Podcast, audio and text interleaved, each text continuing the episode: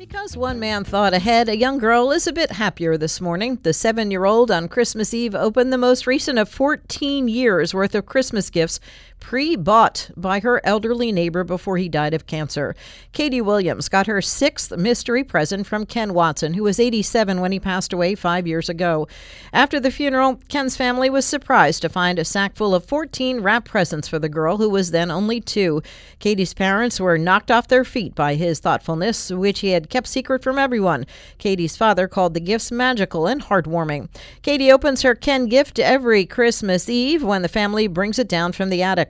So far, she's received toys, books, and games. Katie doesn't remember the man next door, but her family keeps his memory alive by telling her stories about him.